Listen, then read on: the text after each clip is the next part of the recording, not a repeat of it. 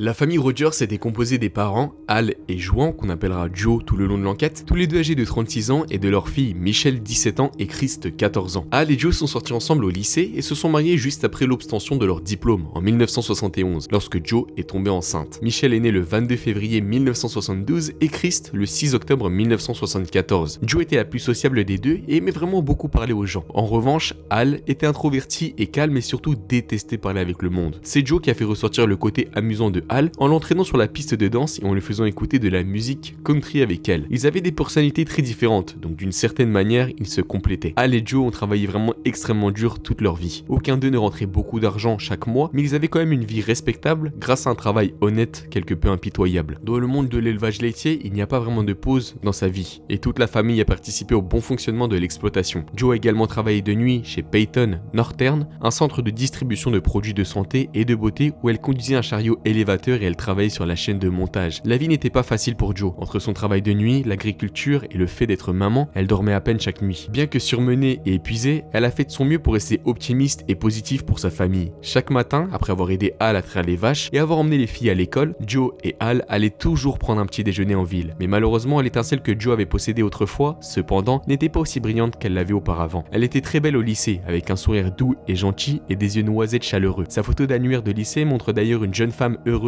insouciante et pleine de vie. Mais les années qui ont défilé ont eu un prix incroyable sur elle. Elle avait toujours été mince, mais elle avait perdu tellement de poids au point de paraître maigre et malade. L'insomnie a vidé toute la couleur de son visage et les cernes se sont formées juste au-dessous de ses yeux. Alors qu'elle n'avait que 36 ans, le reflet de son visage donnait l'impression qu'elle avait déjà 60 ans. Les trois dernières années avaient été douloureuses pour la famille. Il y avait un prédateur parmi eux qui n'était pas étranger à la famille, c'était le frère de Hal, John. Il vivait sur la propriété familiale dans une caravane et travaillait également dans la ferme. John Rogers a été décrit par les habitants comme un peu étrange. Il se promenait en treillis militaire et prétendait avoir effectué plusieurs missions avec les services secrets de la CIA. Personne ne savait à quel point il était dangereux dans sa tête, jusqu'à ce qu'un jour, complètement par hasard, la police est venue dans sa caravane et l'a arrêté pour le viol de son ex-petite amie. Le couple s'était récemment séparé, mais elle a continué à rester dans la caravane avec John jusqu'à ce qu'elle trouve un endroit où vivre. Elle a rapporté que lorsqu'elle était retournée à la caravane un soir, elle a été prise en embuscade par un homme portant un masque qui l'a menotté et qui lui a mis un bandeau sur les yeux. Ce n'était pas difficile pour elle de reconnaître sa voix, celle de John. Il l'a menacé avec un couteau pour l'empêcher de crier, puis l'a violée. Il a tout filmé, a-t-elle déclaré à la police. La police par la suite a eu un mandat pour fouiller la caravane de John Rogers. Non seulement ils ont trouvé la vidéo à laquelle la femme a fait référence précédemment, mais ils ont également découvert des photos d'une adolescente nue avec les yeux bandés et des cassettes audio de la même fille criant et suppliant son agresseur de la laisser seule. La fille sur les photos et l'audio n'était autre que la nièce de John, à savoir la fille de Hal, Michelle. Ils ont découvert par la suite que John l'avait harcelée depuis qu'elle avait 14 ans. Quand Al et Joe l'ont découvert, ils étaient bouleversés, les deux en même temps. Comment aurait-il pu rater quelque chose d'aussi horrible qui se passait sous leur nez en fait? John s'en est tiré principalement en profitant des moments où Al et Joe étaient partis pour les affaires de la ferme hors de la propriété familiale. Il menaçait régulièrement Michelle, l'avertissant que si elle parlait à quelqu'un, il la tuait. Étonnamment par la suite, la mère de Al et John, Irene Rogers, s'est rangée du côté de John au sujet de sa petite fille. Elle disait aux gens de la ville que Michelle mentait à propos de tout cela, malgré les preuves évidemment trouvées par la police dans la caravane de John. Par la suite, John a nié le tout, affirmant qu'il avait été piégé. Bien sûr, personne ne l'a cru et il a fini par être condamné de 7 à 25 ans de prison pour le viol de son ex-petite amie. Les charges retenues contre lui dans le cas de Michelle ont toutefois été abandonnées lorsqu'elle a refusé de témoigner.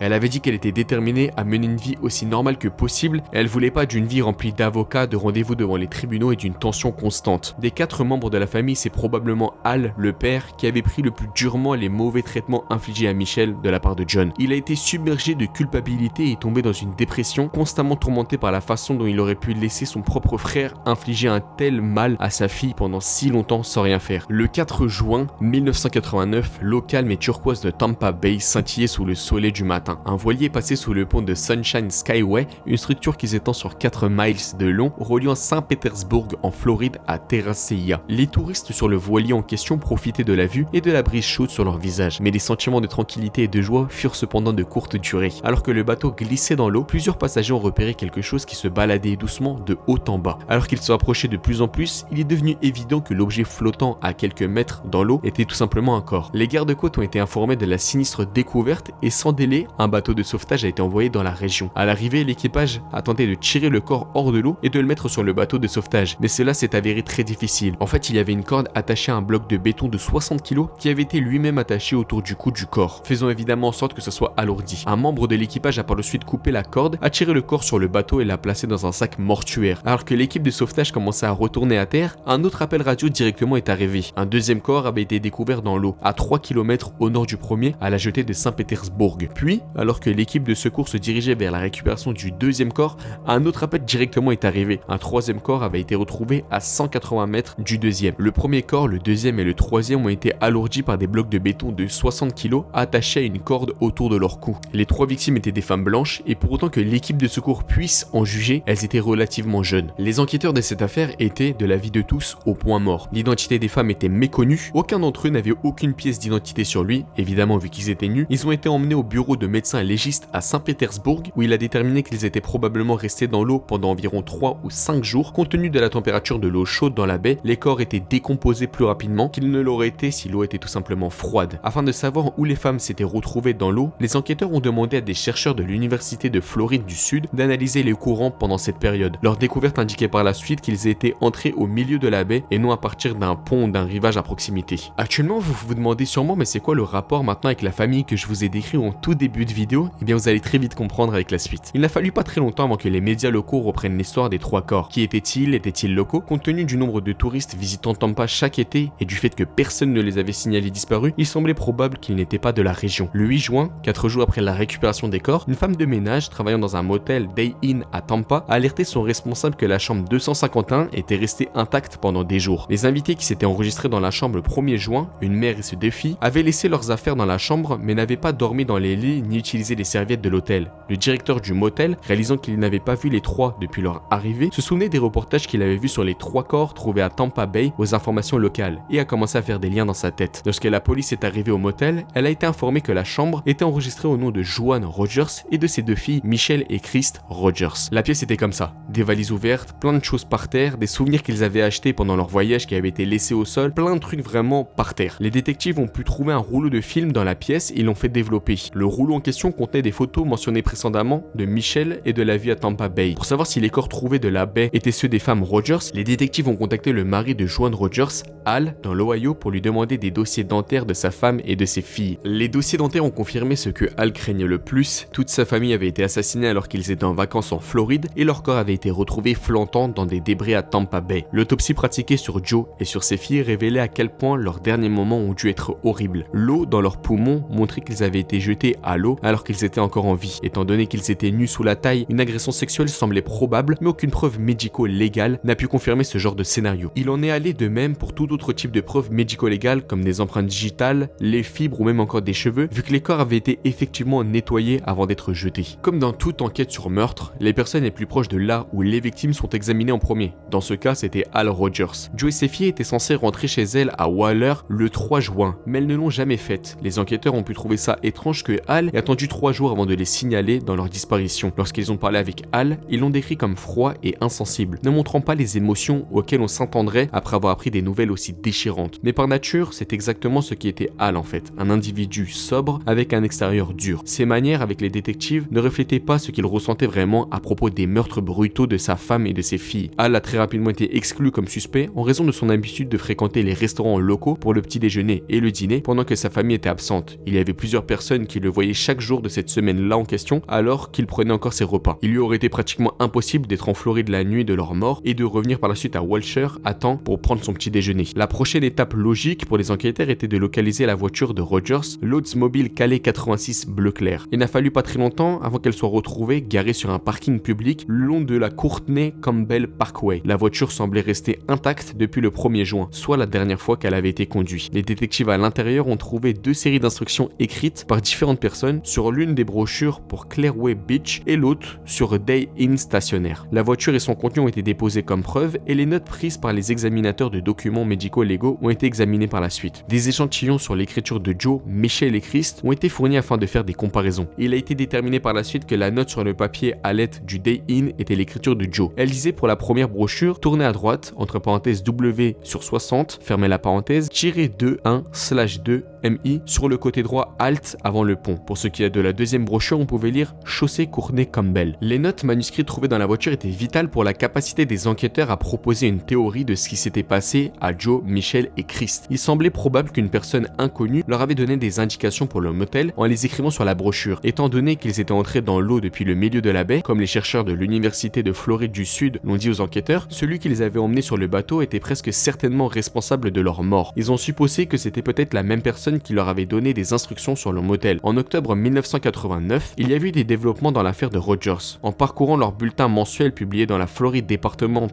of Law Enforcement, le détective principal chargé de l'affaire, Jim Capel, avait vu quelque chose qui avait attiré son attention. En mai, à Madeira Beach, en Floride, un incident similaire à celui des Rogers s'est produit. Il s'agissait d'une touriste canadienne de 24 ans, Judy Blair, en vacances en Floride avec son amie Barbara Mantram. Un homme venait de les rencontrer et les avait invités toutes les deux à faire une promenade en bateau à Tampa Bay pour regarder le coucher de soleil. Judy a accepté son offre tandis que Barbara a refusé. Alors qu'ils étaient sur le bateau, l'homme a violé Judy mais l'avait laissé finalement partir. Le viol a eu lieu le 15 mai 1989, un peu plus de deux semaines avant le meurtre de Joe, Michel et Christ. Le bateau en question de l'homme était bleu et blanc. Celui qui a violé Judy était toujours en fuite à ce moment donné là. Et pour ce qui est de l'enquête principale de la famille de Rogers, elle n'avançait absolument pas par manque d'éléments supplémentaires dans l'enquête. Une fois de plus, avec tous les éléments qui ont mené à nulle part, l'enquête a abouti à une impasse. Les enquêteurs étaient découragés mais n'avaient pas l'intention d'abandonner. En revanche, sur les preuves qu'ils avaient recueillies, ils ont une idée. Les instructions écrites à la main sur la brochure de Rogers, Clearwater Beach selon l'examinateur de documents médico-légal, étaient très uniques. L'écriture ne ressemblait à rien de ce qu'il avait vu auparavant, en particulier la lettre T qui était en majuscule au milieu des mots et la lettre Y qui était écrite différemment à chaque fois, comme vous le voyez sur les images que je vous montre dans la vidéo actuellement. Cela semblait être un long plan, mais s'il mettait l'écriture manuscrite là-bas pour que le public puisse la voir, quelqu'un pourrait peut-être la reconnaître. Au final, qu'est-ce qu'ils avaient vraiment à perdre dans cette enquête? Le seul moyen de faire en sorte que beaucoup de personnes voient l'écriture, pensait-il, c'était de prendre des panneaux d'affichage publicitaires sur les autoroutes de Tampa et aux alentours de la région avec des lettres suffisamment grandes pour que les conducteurs puissent voir quelque chose. Cinq panneaux d'affichage ont été mis en place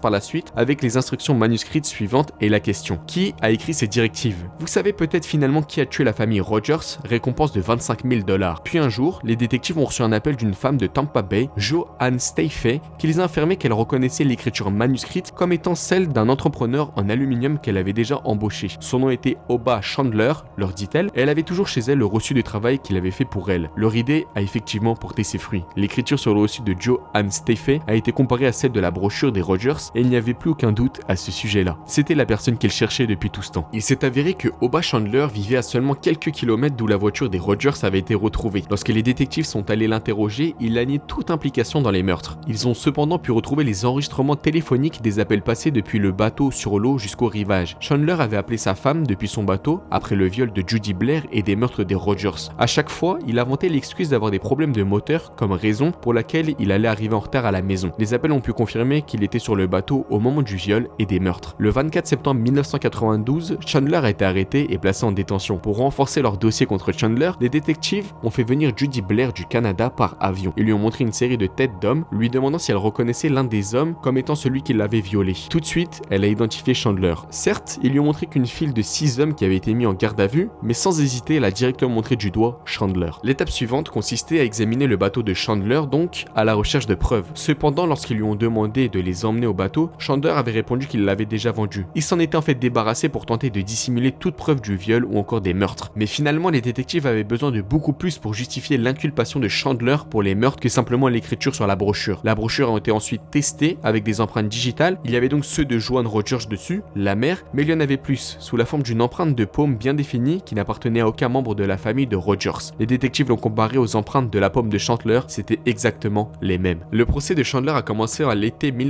1994. Dans son témoignage, il a déclaré qu'il avait rencontré les femmes Rogers alors qu'elles étaient assises dans leur voiture examinant une carte de la région. Il leur avait donné des instructions pour le Day Inn, mais ne les avait pas revues après cela, sauf aux informations ou encore sur les panneaux d'affichage. Il a reconnu que oui, il avait été sur le bateau la nuit des meurtres, mais a très bien insisté sur le fait qu'il était tout seul. Des problèmes de moteur, a-t-il dit, avaient été la raison pour laquelle il avait eu ses appels téléphoniques avec sa femme. Il a supposé aussi qu'il s'agissait d'une fuite de gaz et appelé les gardes-côtes et la patrouille maritime, mais ils étaient beaucoup trop occupés pour l'aider apparemment. En fin de compte, il a pu réparer son moteur avec du ruban adhésif et retourner à terre. Le 29 septembre 1994, un jury a déclaré Oba Chandler coupable des meurtres de Joe, Michel et Christ Rogers. Chaque membre du jury a voté pour la peine de mort et le 4 novembre, la juge a condamné Chandler à mort. Pendant tout le temps où Chandler a siégé dans le couloir de la mort en Floride, il a maintenu son innocence et a fait plusieurs appels. Aucun n'a été accordé. Un peu plus de 17 ans après que Chandler a été condamné à peine de mort, il a été exécuté par injection létale le 17 novembre 2011 alors qu'il était âgé de 65 ans.